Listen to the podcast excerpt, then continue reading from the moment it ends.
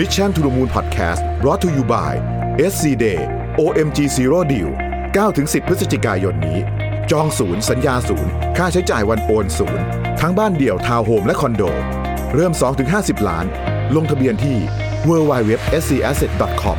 โทร 1749 สวัสดีครับ ยินดีต้อนรับเข้าสู่ Mission to the Moon Podcast ตอนพิเศษนะครับ X Trick of the Trade ยินดีต้อนรับพี่ปิ๊กสู่ Mission to the Moon นะครับ จริงๆก็มาบ่อยมากแล้ว พี่ปิ๊กสวัสดีครับพี่ปิ๊กสวัสดีครับแท็บครับขอบคุณมากนะครับ วันนี้อะวันนี้เราเราชิวๆนะพี่เดี๋ยวเราคุยเราจะเครื่องติดไปเรื่อยๆนะฮะอยากจะคุยเรื่องเศรษฐกิจไทยช่วงนี้คนแบบเครียดบนทุกบ่นที่อุบทุกเอวองอะการ เราก็ไม่พยายามจะไม่คุยเรื่องนี้กันมาสักพักหนึ่งแล้วแต่คิดว่าก็คุยสักหน่อยดีกว่า ดีครับ ดีผมว่าน่าจะเป็นสิ่งที่เป็นสัญญาณเตือนนะอืมแล้วก็ให้เราเตรียมตัวกับปีหน้าที่ถือว่าเป็น เป็นมายสเตนสำคัญของทุกวงการเลย 2020 เนี่ย ว่าจะรอดไหมใช่ไหมใช่ คือแบบว่าทุกคนมองว่า โอ้โห ถ้าเรามองกลับไป 30 ปีก่อนมันทุกคนจะมีเขาเรียกว่ามายสเตนหลักคือปี 2020 จะเห็นอะไรอืมเป็น significant change จะมีฮะไอ้นู่นใหม่ไอ้นี่ใหม่เกิดขึ้น แต่วันนี้ทุกคนบอกว่าขอผ่าน ขอแค่ผ่าน 2020 ไปให้ได้ แล้วเดี๋ยวว่ากันใหม่ เป็นเรื่องที่น่าสนใจมากอ่าพี่เขียนบทความใน Trick of the Trade มาสามตอน ยาวเหยียดเลยอืมนะยาวพูดเรื่องเศรษฐกิจกิจไทย วันนี้เราจะมาคุยกันหน่อยว่า แต่ละแต่ละมุมมองของพี่ปิ๊กเป็นไงบ้างนะฮะอืมขออภัยทุกท่านนะครับวันนี้ผมกับพี่ปิ๊กจะใช้เสียงเยอะมากเพราะฉะนั้นเราอาจจะเสียงดรอปบ้างอะไรบ้างก็นะก็แต่จะพยายามจะพยายามจะพยายามนคสู้ตายนะครับรับสู้ตายอะก็ชิญครับผมเขียนไว้พี่ปิ๊กสามตอนตอนแรกเนี่ยผมเขียนเรื่องว่าพอดีเริ่มจากเรื่อง เรื่องของเรื่องเนี่ยเริ่มจากผมไปอ่านกระทู้ในพันทิปอันหนึ่งอืมเขาจะเขียนมีคนบ่นว่าเศรษฐกิจไทยทำไมแย่อย่างนี้ ทุกคนเป็นยังไงกันบ้างอะไรอย่างเงี้ยนะครับก็จะมีคนที่ค้าขายแล้วเข้ามาบ่นกัน ผมก็เข้าไปอ่านแล้วก็ก็เลยคิดว่าเอออยากจะเขียนอะไรที่มันเป็นภาพใหญ่ครับ ให้คนดูว่าในในมุมมองส่วนตัวผมเองผมมองเศรษฐกิจไทยว่ายังไงในอนาคตอืมซึ่งมันเขียนไว้เนี่ยตอนแรกผมบอกเลยว่า ในมุมมองของผมเองเนี่ยเศรษฐกิจไทยมันมีแต่แต่แย่ลงนะ อืมเพราะว่ามันมีสาเหตุ สองสามอย่างที่ผมบอกไว้อย่างแรกเลยก็คือสิ่งที่เป็นฟ u n เดชันของประเทศเราเนี่ยครับซึ่งคือการเกษตรเนี่ย มันมันถดถอยลงไปเรื่อยอืมๆเกษตรกรบ้านเราเอาใช้คำง่ายๆจนลงเรื่อยจริงๆทีนี้เกษตรกรจนนอกจากจนไม่ไม่ไม่ไม่ใช่จนอย่างเดียว พื้นที่ทำกินที่เคยเป็นสมบัติส่วนตัวอืมเริ่มหายไปเรื่อยเพราะว่าเอาไปๆขายมั่งขายหมดอะไรมั่งเอออย่างเงี้ย ซึ่งทีนี้พอเราจากคนที่ มีที่ดินทำกินของตัวเองใช่ไหมอืมไม่มีอะไรกินไม่มีงานทำตกงาน ก็ยังกลับมาก็ยังปลูกผักปลูกอะไรกินเองในบ้านก็ยังเอาตัวเขาเรียกว่าประคองชีวิตไปได้ใช่เพราะคุณเปลี่ยนจากการเป็นเจ้าของทรัพย์สินมาเป็นผู้รับจ้างผลิตแทน อืมคุณกลายว่าคุณต้องซื้อไอ้ผลผลิตที่คุณทำเองอะอ่าในราคาใช่ที่คุณจากที่เคยคุณไม่เคยต้องเสียใช่ป่ะเออแล้วตอนซื้อมันก็ไม่ได้ซื้อถูกๆใช่ไหมครับ อันที่สองก็คือที่ผมมองก็คือเรามีเรื่องให้จ่ายเงินมากขึ้นอืมเดี๋ยวนี้เนี่ยเอาสังเกตดูนะครับ เอาง่ายๆยกตัวอย่าง ชัดเจนที่สุด ค่าเน็ตมือถืออเดี๋ยวนี้นะ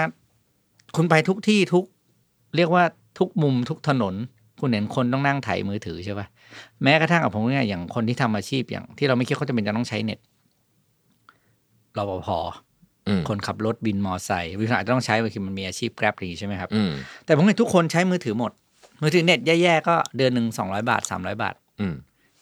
เรามีเรื่องจิปาถะให้ใช้ เรื่องที่มันเป็นที่ที่เราคุยมาเรื่องหนี้บริโภคอะอืม ซึ่งมันมาแชร์กำลังซื้อส่วนที่จะเป็นกำลังที่เราจะเรียกว่าใช้กับเรื่องจำเป็นอื่นครับๆแต่ขณะที่เรามีรายได้ด้านเดียว ใช่ ก็คือ คนส่วนใหญ่ไม่ได้นั่นเดียวเออถูกต้องในการว่าเฮ้ยไม่มีเรื่องอิลูชุยแฉกให้ใช้ อืมผมผมมองว่าอย่างนี้พี่ปิ๊ก ประเด็นเรื่องของเกษตรกรเนี่ย เป็นเรื่องใหญ่มากเนาะใหญ่มาก คือ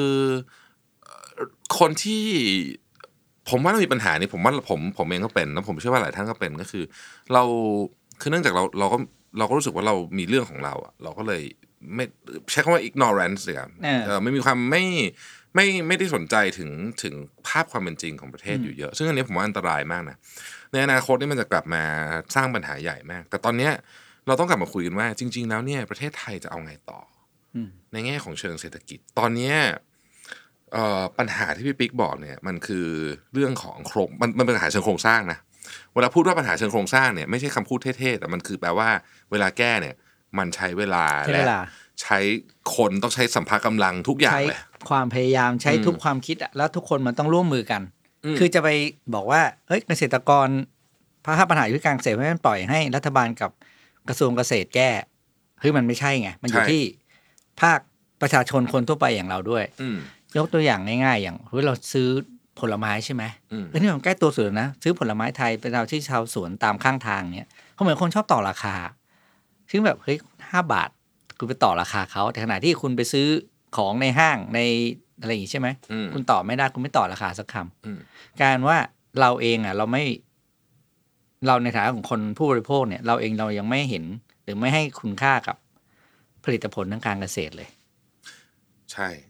เนี่ยมันเลยเป็นที่มาว่าเขาก็ไม่รู้เขาจะทำมันทำไมอืมคือคนที่เป็นชาวนาชาวไร่ชาวสวนเนี่ยก็ทำทำทำไปคนก็ไม่เห็นค่า เพราะฉะนั้นเนี่ย คิดดูเขาจะคิดว่าปีหนึ่งถือว่าเขาจะขายผลผลิตได้รอบหนึ่งใช่ไหมครับ ถ้าคนที่ปลูกปลูกพืชเชิงเดียวเนี่ย ก็จะได้เงินแสนหนึ่งตีเท่าว่าแสนหนึ่งเนี่ย โอ้โหทำ ขายที่เลยดีกว่า ได้เงินห้าล้านสามล้านอืมใช่ไหมเอาเงินเดี๋ยวไม่ต้องมานั่งปีนได้รายได้ปีละครั้ง แต่พอได้เงินได้คนได้มาง่ายใช่ไหมเงินมันก็ไปง่าย ใช่ ที่พอหมดปุ๊บก็เสร็จละไม่มีรากฐานไม่มีพื้นฐานเพราะฉะนั้นถึงบอกว่า เรื่องนี้มันต้องช่วยกันทุกคนอืมนโยบายรัฐบาลก็ต้องส่วนหนึ่งการสนับสนุนเชิงที่มันเป็นรูปธรรมรวมถึงฝั่งเราด้วย เราก็ต้องสนับสนุนเขาเต็มที่ ใช่ อะเดี๋ยวเราจะกลับมาวิสิตเรื่องการเกษตรนิดนึงเรื่องเรื่องเรื่องที่พี่ปิ๊กเขียนไว้อีกอันหนึ่งซึ่งผมก็เห็นด้วยเลย คือว่าเงินของเราตอนเนี้ยไหลออกเยอะมากเราก็เราก็เข้าน้อยน้อยด้เข้าวยน้อย อืมเหตุผลก็เพราะว่าเงินบาทแข็งมันมันเงินบาทแข็งนี่คือสาเหตุเพราะมันเข้าน้อยแต่ว่าเงินไหลออกเนี่ยมันเป็นมันเป็น ผมว่ามันมาจาก ใช้คำว่าเป็น global supply chain แบบใหม่ได้ไหม ในเชิงได้ของทั้งระบบอะใช่เพียงแต่ว่ามันมาในรูปแบบที่ไม่จำเป็นต้องเป็น finish product แล้วไง ใช่ ตอนเนี้ยช่องทางในการดูดเงินออกจากเราเนี่ยอืมแม่งเยอะมาก เยอะมาก คือโอเคสินค้าเราก็ซื้อของ Import มันปกติเฉพาะบางอย่างเราทำเองไม่ได้เราก็ต้องยอมรับอืมซึ่งเราเราเชื่อว่ามันเป็นสิ่งที่โลกมันมันมีสมดุลของมันถูกไหมครับอืมบางอย่างเราทำเองไม่ได้ แต่ไอ้บางอย่างเนี่ยแม่งดูดแบบเราไม่รู้ตัว ใช่ แบบอย่างเงี้ยการใช้โซเชียลมีเดียคือแม่งเร็วมาเราเห็นมากนะตลอดอะห้าปีหลัง แทบนับเดียวว่านิตยสารบ้านเราปิดไปกี่หัว อืมใช่ไหมครับไม่นับรายการทีวี ไม่นับเอ่ออะไรต่างๆ ที่มันมันมันมันมันทำให้เงินแทนที่จะวนหมุนเวียนอยู่ในเศรษฐกิจบ้านเราเนี่ย มันโดนดูดออกไปหมด ใช่ เงินโฆษณาในโซเชียลมีเดียนี่เห็นชัดชัดพี่มากป้อมพาวุฒิเอ่อสนุกอะเอ๊ะไม่ใช่กับเว็บอะไรนะเออนั่นแหละสมัยก่อนที่แกอืมทำเว็บครับใช่ไหมเออแกเคยพูดนะบอกว่า เงินส่วนโฆษณาส่วนใหญ่ในดิจิทัลเนี่ยมันไปอยู่ไปกับเลยสองเจ้าอะ ก็คือ Facebook กับ Google แล้วก็ไม่ได้อยู่ในที่ที่เราเก็บภาษีได้ด้วยซ้ำใช่ เพราะภาษีกฎหมายเรายังไม่ไม่ทัน กฎหมายของของเราตอนนี้เราใช้ระบบว่าคุณทำเสร็จแล้วเหลือกำไรเท่าไหร่ค่อยมาจ่ายภาษีอืมใช่ไหมแต่จริงๆเนี่ยของพวกนี้จริงๆมันต้องหักตอนที่มันเกิดเหตุการณ์นั้นขึ้นใช่เลยนะฮะซึ่งซึ่งระบบนั้นยังไม่เกิดขึ้นอืมผมว่าผมว่าประเด็นนี้ก็เป็นประเด็นที่น่าสนใจ เรื่องของการไหลของเงิน เราเราจะเห็นชัดเจนตอนสงครามการค้าอืมระหว่างจีนเนี่ย เราจะเห็นได้เลยว่าเฮ้ยเงินมันมันมันเปลี่ยนทิศทางการไหลเยอะ ตอนเนี้ยแถบเนี้ยเงินไปอยู่ที่เวียดนามเยอะเพราะพร้อมสุดอืมนะฮะอันนี้ผมยังไม่ต้องพูดถึงประเด็นว่าโรงงานอุตสาหกรรมไทย ซึ่งเราใช้เป็นรายได้หลักมานานเนี่ยกำลังจะถึงจุดที่ลำบากเหมือนกันนะใช่อืมเพราะว่าเราได้แค่ค่าผลิตอืมแต่เราไม่ได้มูลค่าเพิ่มที่ออก จากมันตอนที่มันเป็น finish product เลย แล้วข้อได้เปรียบที่เราเคยมีก็ค่อยๆหายไปหายไปเรื่อยอืมๆคือเราต้องใช้คำว่าอ่อนแอมากอะโครงสร้างเศรษฐกิจเราทั้งแบบ ไม่มีศักยภาพทางการแข่งขันเลย แต่ขณะเดียวกันถ้าเรามองมุมกลับกันผมยกตัวอย่างเขาได้ตัวอย่างละกันอย่าง CP อืมที่เขายึดติดกับธุรกิจเกษตรเป็นหลักเขาโตวันโตคืนนะใช่ เพราะอะไรเพราะเขารู้ว่าจุดแข็งของไทยคืออะไร แล้วเขาก็เอาจุดแข็งเนี้ยไปตีตลาดโลก TUF ก็เหมือนกันอ่าอย่างอ่าอย่างอย่างอ่าไทยยูเนี่ยนเนี่ยก็เหมือนกันคืออมพอเรามองออกว่า foundation หรือจุดที่เป็นจุดแข็งของประเทศอะคืออะไรแล้วเอาตรงนั้นมาใช้อะครับ มันทำให้เราแข่งขันได้โดยที่เอาแค่ว่าคุณมีถือว่าคุณมีแฮนดิแคปแล้วอะในการที่จะไปลุยกับชาวบ้านเขาอืมแต่ไม่หมายความว่าคุณก็จะไปลุยแบบถึกๆนะแบบแบกผลักไปอย่างนั้นนะคุณก็ต้องมีนวัตกรรม คุณมีเทคโนโลยีเข้ามาใช้วันนี้เรามักจะมองว่าพอเกษตรก็คือเกษตรเกษตรอืม เอาเอาสิ่งใหม่เข้าไปก็จะมีการต่อต้านนั่งไปจริงๆมันไม่ใช่เราไปมองว่า ของที่มันเคยอยู่มันต้องเป็นอย่างนั้นอืมเนี่ยอันนี้ความเชื่อเนี่ยต้องเปลี่ยน ไม่ครังั้นบคุณจะคุณจะไม่ทันการแข่งขันไงอืมคุณต้องพัฒนาสิ่งที่คุณมีเป็นจุดแข็งแต่ใช้ความใหม่เข้าไปทำให้มันสื่อสารได้ง่ายขึ้น คนสเกลได้ง่ายขึ้นอืมเข้าถึงตลาดโลกได้ง่ายขึ้นอืม พี่ปิ๊กเขียนไว้เรื่องหนึ่งผมชอบมาก ซึ่งจริงๆมีคนพูดเรื่องนี้อยู่สองสามคนช่วงนี้ แล้วผมรู้สึกว่าเออมันเป็นประเด็นที่น่าสนใจก็คือ จริงๆมันย้อนหลังเรื่องนี้กลับไปตั้งแต่นู่นอะปีหนึ่งเก้าแปดแปดใช่ไหมที่ที่เราเคยมีคำว่าเสือตัวที่ห้าแห่งเอเชียเออนั่นแหละ ผมผมว่าหลายคนเกิดไม่ทันอะนะเออพี่ปิ๊กเล่าให้ฟังหน่อยได้ไหมครับว่าตอนนั้นน่ะเราพยายามจะทำอะไรแล้วมันเกิดอะไรขึ้นกับฟันดัมเ n นทัลของประเทศตั้งแต่ตอนนั้นเอ่อยกตัวอย่างไม่ใช่ตัวอย่างเขาเรียกเล่าให้ฟังแล้วกันนะครับ ตอนนั้นอืมก็เป็นช่วงที่ บ้านเรากำลังคือต้องแค่ว่าเอเชียเนี่ยมันโตจริงอืมๆตอนนู้นนะครับ คือ ฐานการผลิตของจากฝั่งอเมริกามันมันย้ายมาอืมอเมริกาญี่ปุ่นมันย้ายไปทางเรา แล้วก็ตอนนั้นเนี่ยมันจะมีในเอเชียนะ มันจะมีญี่ปุ่นเกาหลีฮ่องกงใช่ไหมสิงคโปร์แล้วก็เขารอตัวที่ห้านี่แหละฮ่องกงสิงคโปร์ไต้หวันเกาหลีอ่าใต้ไต้หวันอ่าคือพวกเนี้ยเป็นอินดัสทรีหมดเลยใช่ไต้หวันก็เป็นพวกชิปอืมใช่ไหมฮ่องกงก็เป็นการเมนต์อืมนะครับ ก็ฮ่องกงจะมันมันฐานการผลิตอยู่ที่จีนแหละอืม แต่ว่าเขาเป็นคนออกหน้าในแง่ของการ trading ไงใช่ แล้วก็เป็น port ใหญ่ด้วยน่านะครับอืมแล้วก็จีสองไม่ได้ก็ว่าไปเกาหลีก็เป็นโรงงานเหมือนกันนะครับ ทีนี้ รัฐบาลไทยช่วงนั้นเนี่ยก็อยากจะขยายเศรษฐกิจประเทศ อืมนะครับ ก็คือตอนนั้นรัฐบาลก็คือเป็นรัฐบาลพลเอกชาติชายอืมซึ่งเป็นรัฐบาลต่อจากพลเอกเปรมอืมนะครับ ก็พลเอกเปรมก็มานโยบายหนึ่งที่พลเอกชาติชายก็คือ บอกว่าจะเปลี่ยนประเทศไทยจากเกษตร กรรมเป็นประเทศอุตสาหกรรมใหม่อืมเพราะว่าสี่คนนั้นนะเขาพรูฟแล้วว่า การเป็นประเทศอุตสาหกรรมมันเจริญอืมนะครับเกาหลีสี่ประเทศที่ว่ามาเนี่ย ไทยก็เลยบอกว่าจะเป็นฐานการผลิตโดยเป็นฐานการผลิต รถยนต์กับอิเล็กทรอนิกส์อืมคือปักธงเลยสองตัวนี้ซึ่งคุณเห็นว่าผลกระทบมันจะเยอะมากนะครับ ถ้าคุณมองจริงเนี่ย พอเราประกาศการเป็นประเทศอุตสาหกรรมใหม่เนี่ยอืมคุณผลิตรถที่นี่ใช่ไหม ความต้องการการใช้รถมันก็เพิ่มขึ้นอยู่แล้ว รถมันอยู่ในบ้านเรานะอืมอุตสาหกรรมรถก็โตขึ้นอุตสาหการน้ำมันก็โตขึ้น สิ่งที่เกิดขึ้นนั่นคือ โครงสร้างมันเปลี่ยนละ หนุ่มสาวที่เคยอยากทำงานเกษตร หรือจำเป็นต้องต้องทำงานเกษตรก็ไม่เอาเดินเข้าโรงงานดีกว่า อืมเพราะว่าได้เงินทุกเดือน จากอืมได้เงินปีละรอบสองรอบกลายเป็นได้เงินทุกเดือนอืมโครงสร้างมันเริ่มเปลี่ยนละแล้วมันก็คำว่าอุตสาหกรรมใหม่มันเริ่มขยายไปสู่ธุรกิจอื่นเช่นการเมนต์เราครับเริ่มเป็นโรงงานผลิตอะรองเท้า เสื้อผ้า คือกลายเป็นฐานการผลิตเนี่ยอยู่ที่ประเทศไทยเยอะมากเลยนะครับ ช่วงนั้นเนี่ยอืมโอ้โหเศรษฐกิจไทยแบบสองดิจิตนะโอ้ช่วงนั้นบูมมากบูมมากแบบบูมมากแล้วมันก็จะเกิดล้ามไปถึงโอ้โหเขาเรียกว่าหันไปทางไหนนี่ไทยนี่เฟื่องฟูมาก ใช่ การผลิตนะ ตามไปถึงเรื่องของยุคการเงินตามกลับมาดุนกู้เงินกันโอ้โหมันเลยแบบตอนนั้นโอ้โหคือยาวมากครับตอนนั้นคือการว่าโครงสร้างสินค้ามันเริ่มเปลี่ยนอืมถ้าถามมันเปลี่ยนมันเห็นผลชัดเจนไม่เห็นผลชัด เพราะว่าผลิตปุ๊บขายผลิตปุ๊บขายเงินมันได้เลย ใช่ มันก็เลยเห็นภาพว่าเฮ้ย โอ้โหเนี่ยคือทิศทางที่ถูกต้องอืมขณะเดียวกันมาส่งผลระยะยาว คือการว่าคนเริ่มคุ้นกับอะคุ้นกับรถยนต์กลารว่าเราเริ่มให้ความสำคัญกับการใช้รถยนต์อืมมากกว่าการใช้รถสาธารณะอืมมันมันมันกระทบหมดเลยนะครับ พวกเนี้ยปัจจุบันเห็นไหมวันนี้เรามานั่งแก้เรื่องระบบขนส่งสาธารณะ คือคือมันยากมากอะเพราะรถยากคุณมากรถคุณมันชินแม่งไปแล้วเยอะแล้วอะเออรถอืมคุณแม่งเยอะไปแล้ว ถ้าเกิดคุณตัดถนน เอ้ยตัดอะไรนะเขาจะทำรถไฟฟ้าในตอนนั้นนะคุณสบายไปแล้วอืม ไม่รู้ทับเคยได้ยินหรือเปล่าว่า เคยเราเคยได้รับ offer นะ จากประเทศสองสามประเทศอะวางระบบรถใต้ดินให้อะอืมอืมแล้วแล้วเราไม่เอา ไม่เคยได้ยินเลยเออนานแล้วใช่ไหมนานแล้วครับนานแล้วแล้วเราไม่เอาเราบอกเราเลือกทำถนน อย่างเงี้ยเออเพราะว่าเราเราให้ความสำคัญกับการมีรถไงซึ่งเราก็ไม่รู้เรื่องอื่นนะอะไรประเด็นอื่นเราไม่เราก็ไม่พูดถึงแล้วกัน แต่ว่าเราชินกับการมีรถยนต์ใช้ อืมอย่างเอ่อขอพูดเรื่องรถยนต์นิดนึงอย่างประเทศอย่างกรุงเทพมหานครเนี่ย โครงสร้างทั้งหมดเนี่ยออกแบบมาสำหรับการรองรับรถยนต์เลยนะใช่คือใช้ทรัพยากรทั้งหมดไป แต่ว่าจริงๆแล้วมีคนที่เดินทางโดยรถยนต์ประมาณสักยี่สิบเปอร์เซ็นต์นั่นเองนะถ้าเกิดเราเขียนตัวเลขอย่างนี้เราจะเข้าใจว่าทำไมกรุงเทพถึงรถติดนะเออแล้วแล้วเวลาจะทำอะไรทีนึงก็ดราม่ามาก ใช่ เพราะมันกระทบกับคนที่ใช้รถอยู่ใช่ไหมมันกระทบเขาก็เสียงดังอะพวกนี้ก็ อืมแต่เราเราไม่เหมือนบางประเทศไงที่เขาเอาจริงอืม แล้วประเทศที่บอกว่าไม่ไม่ใช้รถแล้วเอ่อแล้ว work เนี่ยนะครับไม่หลายคนคิดว่าเป็นประเทศแบบเอ่อฝรั่งเศสอะไรอย่างงี้ไม่ใช่นะฮะจริงๆมันมีบางเมือง เช่น ที่โคลัมเบียโบกาตาอาจจะเคยได้ยินเรื่องนี้เนาะคือเขามีวันแบบคือคือนายกเทศมนตรีเขาจริงมาก แล้วเขาก็ในที่สุดเขาก็กลายเป็นเมืองที่แบบ จากใช้รถเยอะๆของเราเนี่ยกลับมาใช้ระบบสาธารณะได้นะฮะซึ่งไม่ได้หมายความว่าต้องต้องเป็นเมืองรวยเท่านั้นถึงจะทำได้ใช้คำนี้แล้วกัน มันมีวิธีถ้าเกิดทุกคนยอมที่จะสละใช่อะไรบางอย่างหน่อยหนึง นะครับอะเก้าหนึ่งเก้าแ88เรียกว่าฟองสบู่เริ่มต้นเริ่นะมอืมเต็มรูปแบบนะครับแล้วก็แน่นอนว่า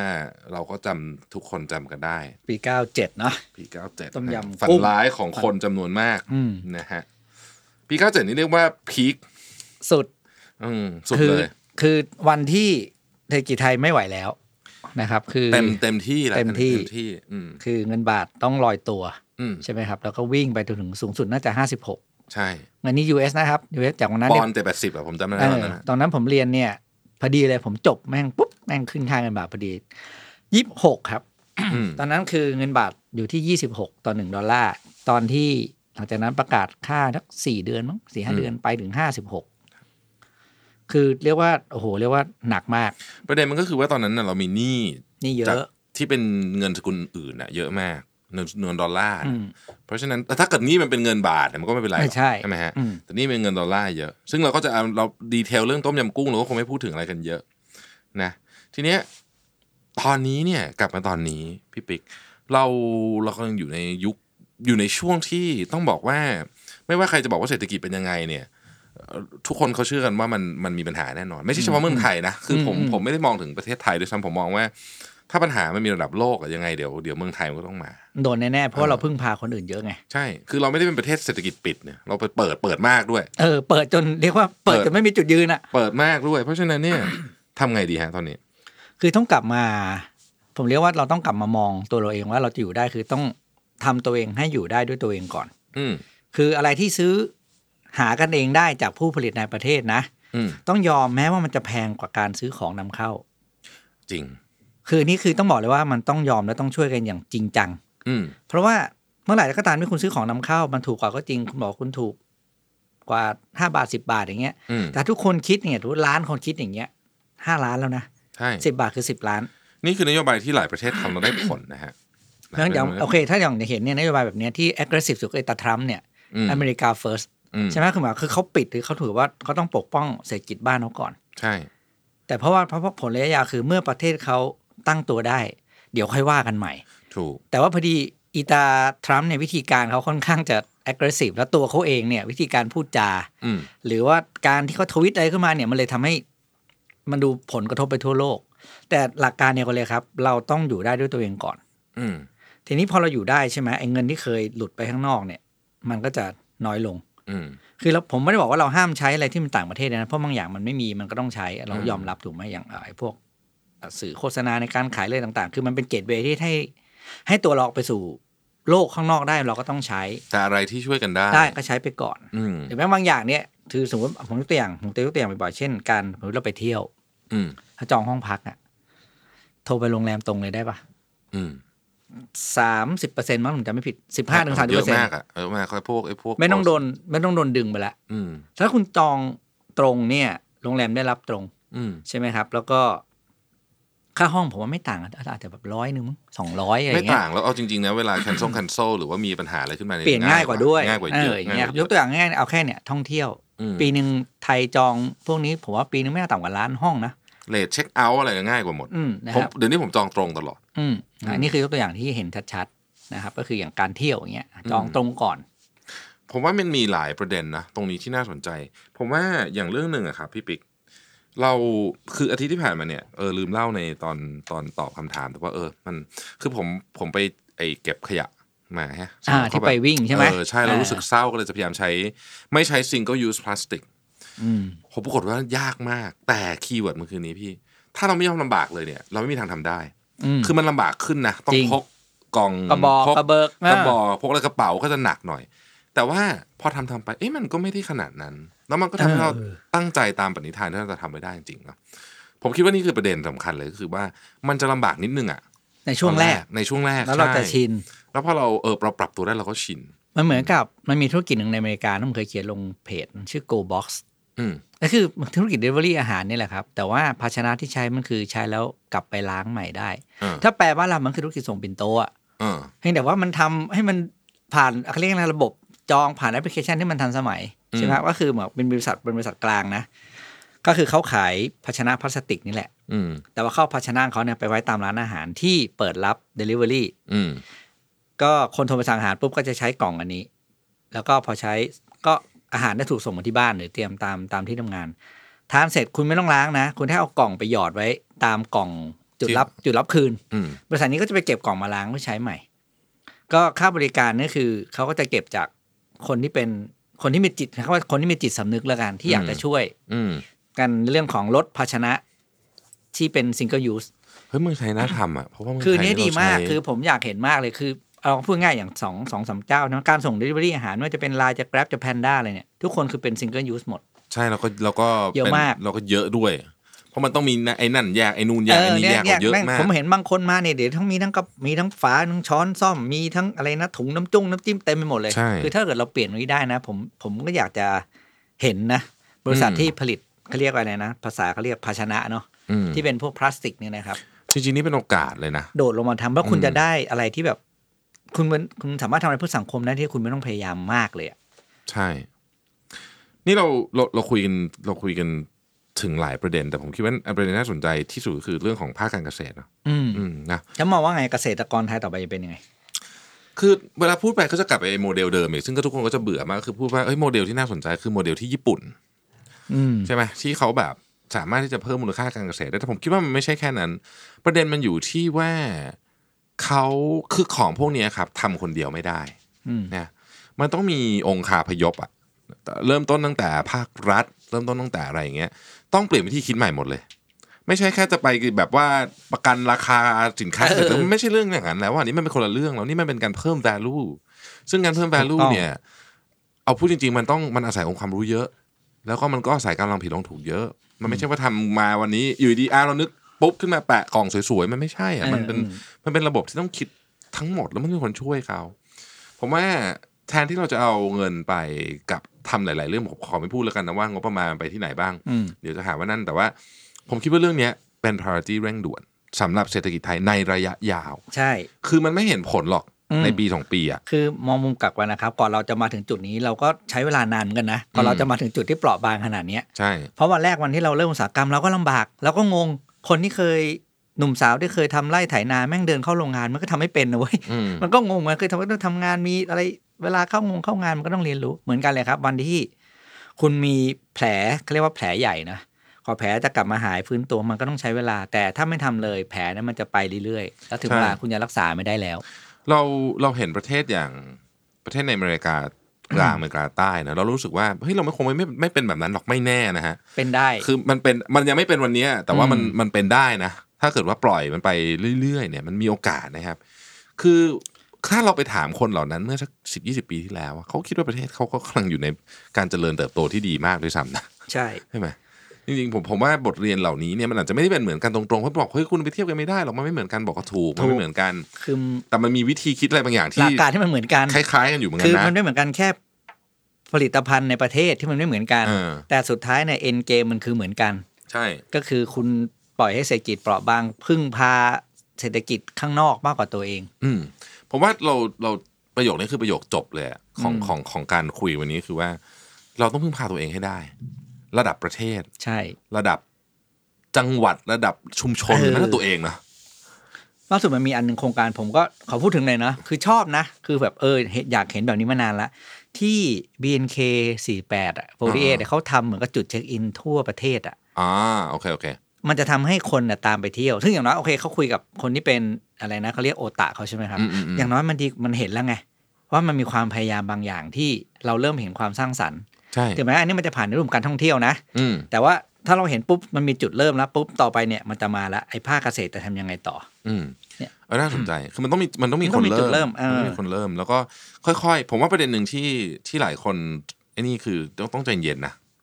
ของพวกนี้ไม่มีทางทำได้เร็วเออแล้วก็ไอ้พวกไอ้ประเภทที่ว่า อะไรว่าทำไมมันไม่เห็นได้เลยเนี่ยมัน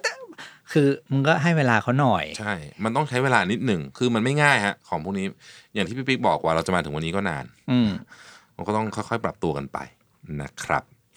อะ ส่วนบุคคลบ้างพี่ บุคคลธรรมดาของเราเอาไงดี ชีวิต อ๋อ นาทีนี้เหรอ เริ่มต้นจากเริ่มก่อนเลยว่าดูก่อนตัวเอง พูดถึงรายได้ก่อน อืมเราทุกคนต้องเริ่มแล้วนะครับ คือหารายได้ที่สองหรือที่สามอืม เพราะว่างานที่คุณมีรายได้เป็นซิงเกิลเป็นอะไรนะเป็นไอ้อะไร fixed income เนี่ย เฮ้ย แม่งมีความเสี่ยงมากผมมาพูดได้จริงมากมากคือใครที่ทำงานออฟฟิศทำงานประจำอยู่เนี่ย ต้องเป็นช่วงการในการแสดงผลงานแล้วนะ คุณจะเลี้ยงเลี้ยงคุณเลี้ยงเลี้ยงไม่ได้แล้วนะ แม่งอ่าคุณบริษัทโดนอ่าดีดออกเมื่อไหร่ก็ได้ ใช่ เพราะตอนนี้เนี่ยเราเห็นเยอะนะครับคือมันมันมันไม่ได้เกี่ยวกับเศรษฐกิจไทยตรงๆอย่างเดียวด้วยนะอืมคืออันนี้มันเป็นเรื่องของ global เลยนะฮะ คืออย่างเช่นเอ่อล่าสุดผมเพิ่งอ่านหนังสือของดรอาร์มจบเรื่องเรื่องจีนอเมริกาเนี่ยอ่าเราจะเห็นความเปลี่ยนแปลงที่ที่ไม่น่าเชื่อว่าจะใช่เกิดขึ้นมาก่อนก็คือการเปลี่ยนของ global supply chain อธิบายได้ยาวเอาเป็นว่าอืมตอนเนี้ยไองานที่คุณว่าแน่ๆเนี่ยมันอาจจะไม่ได้เกี่ยวกับตัวคุณเลยมันไม่ได้เกี่ยวกับเศรษฐกิจไทยเลยนะบางทีมันอ่าหายไปเฉยๆก็ได้จากการเปลี่ยนแปลงของคลื่นลูกใหญ่อันนี้อะถูกที่ต้อมางจากสงครามการค้าเนี่ย แล้วที่สำคัญคือจีนไม่ใช่จีนเมื่อสิบปีที่แล้วแล้วนะใช่จีนวันนี้ไม่แข็งแรงเหมือนเดิมแล้วอืมจีนไม่ใช่สองดิจิต แล้วการเติบโตเขาเหลือดิจิตเดียวในครั้งแรกในรอบสิบสองปีอะใช่ แล้วคุณคิดว่าเขาจะเขาจะไม่ไม่ไม่ปรับตัวเหรอ คือมันต้องมีใช่ผไหลคกรับระทบมาอืมแต่มันจะโดนใครยังไงเนี่ยตอบไม่ได้ร้อยเปอร์เซ็นต์คือเอาง่ายๆครับ อย่างคุณคิดว่าถ้าวันวันนี้คุณยังคิดว่าจีนเป็นประเทศที่ค่าแรงถูกคุณคิดผิดแล้วอะใช่ แพง แพงมาก เพราะว่าเขาขึ้นเขาพอเศรษฐกิจเขาโตมาตลอดใช่ไหมค่าแรงเขาก็ต้องขึ้นไง เพราะว่าคนทำงานก็จะเรียกร้องเศรษฐกิจโตก็เรียกร้องค่าแรงเพิ่มค่าแรงเพิ่ม จีนมาถึงจุดที่ คนที่ทำโรงงานเสื้อผ้าในจีน ตอนนี้ย้ายโรงงานไปอยู่เอธิโอเปียแล้วนะครับ อืมเพราะว่าที่นั่นอะ มันมีคอตตอนอ่าคือเขาย้ายโรงงานไปใกล้แหล่งอ่าแหล่งวัตถุดิบอืมแล้วไปใช้แรงงานที่ที่นั่นเขาพร้อมเดี๋ยวเขาเขาก็เหมือน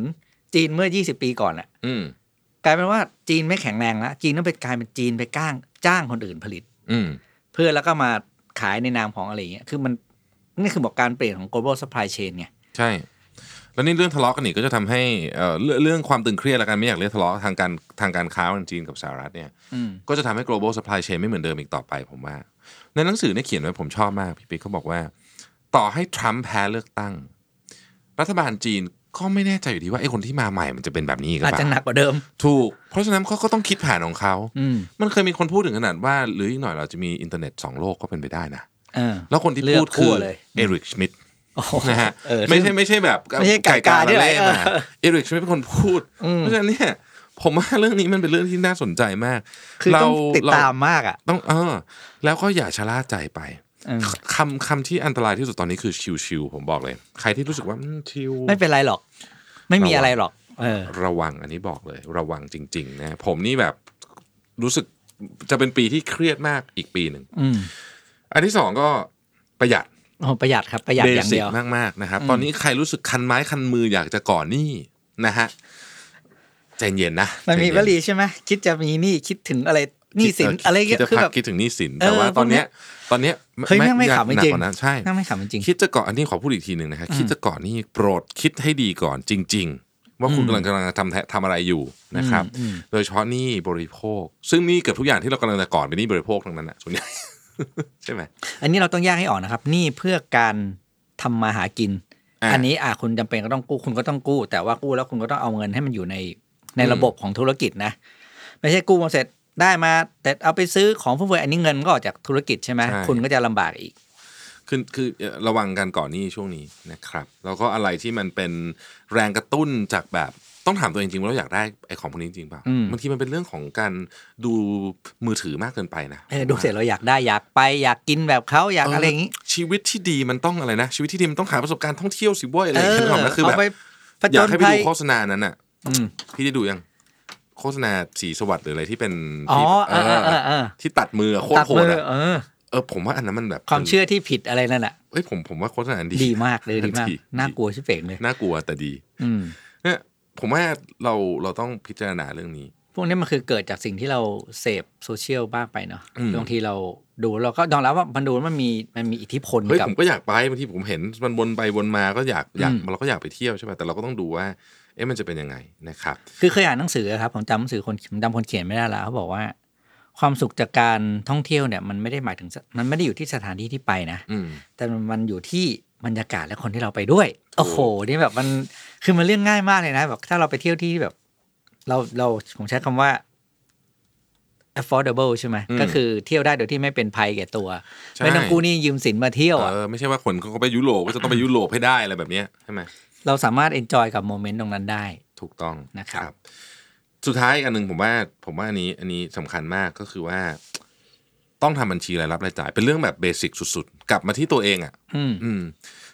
คือเหมือนลองคิดถึงบริษัทที่ไม่ปิดงบทุกเดือนอะเออแม่งไม่รู้ว่าเงินกูหายไปไหนบ้างอะไรเงี้ยแล้วก็คือวันมันหนึงก็ฟีลมีเดียวกันเออ วันหนึงก็จะมีคนมาถามว่า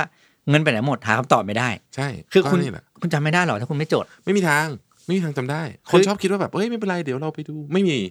คือไงต้องจดต้องต้องไปหาระบบมา อย่างผมเองเนี่ยผมก็ทำผมทำเป็น year plan เลยนะอืมว่าปีหนึ่งผมจะต้องจ่ายเงินเท่าไหร่ใช่ซึ่งมันมันง่ายไงถูกไหมครับอืมโอเค ค่าเทอมลูก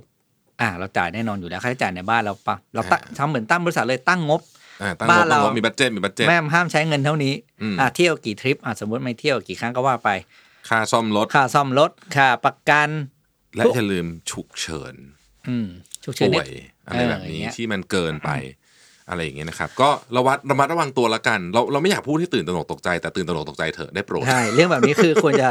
พารานอยไว้หน่อยพารานอยเถอะมันน่าพารานอยจริงๆนะครับใช่ไหมครับพี่ปิ๊กคนที่เตรียมตัวคือคนที่รอดตาย ถูกคนที่ตัวคนที่รอดตายอืมนะครับ ตอนนี้ต้องระวังแล้วก็อย่างที่บอกขอเน้นอีกครั้งหนึ่งนะครับ ไอ้นี่ที่ไม่จำเป็นอะใจเย็นนะโอ้โหอย่านะครับอย่าใจเย็นนะ ไม่ต้องรีบไม่ต้องรีบไม่ต้องรีเรามักบจะมีความสามารถในการใช้เงินตามรายได้ ถูกครับ แต่ถูกค่าใช้จ่ายไม่ลดลงตามไม่ความสามารถในการหาเงินนะอืมใช่อ่าไม่นะครับต้องรีบไม่ต้องรีบนะนะคครัรับบอะโอเควันนี้ก็ขก็อให้โชคดีนะครับเอาใจช่วยทุกคนนะครับขอบคุณมากปรับตัวแล้วก็ช่วยกันเศรษฐกิจไทยจะได้ดีขึ้นครับนะครับ วันผนี้มก็กับพี่ปิ๊กไปแล้วนะครับ สวัสดีครับ สวัสดีครับ Mission to the Moon Podcast Presented by SC Asset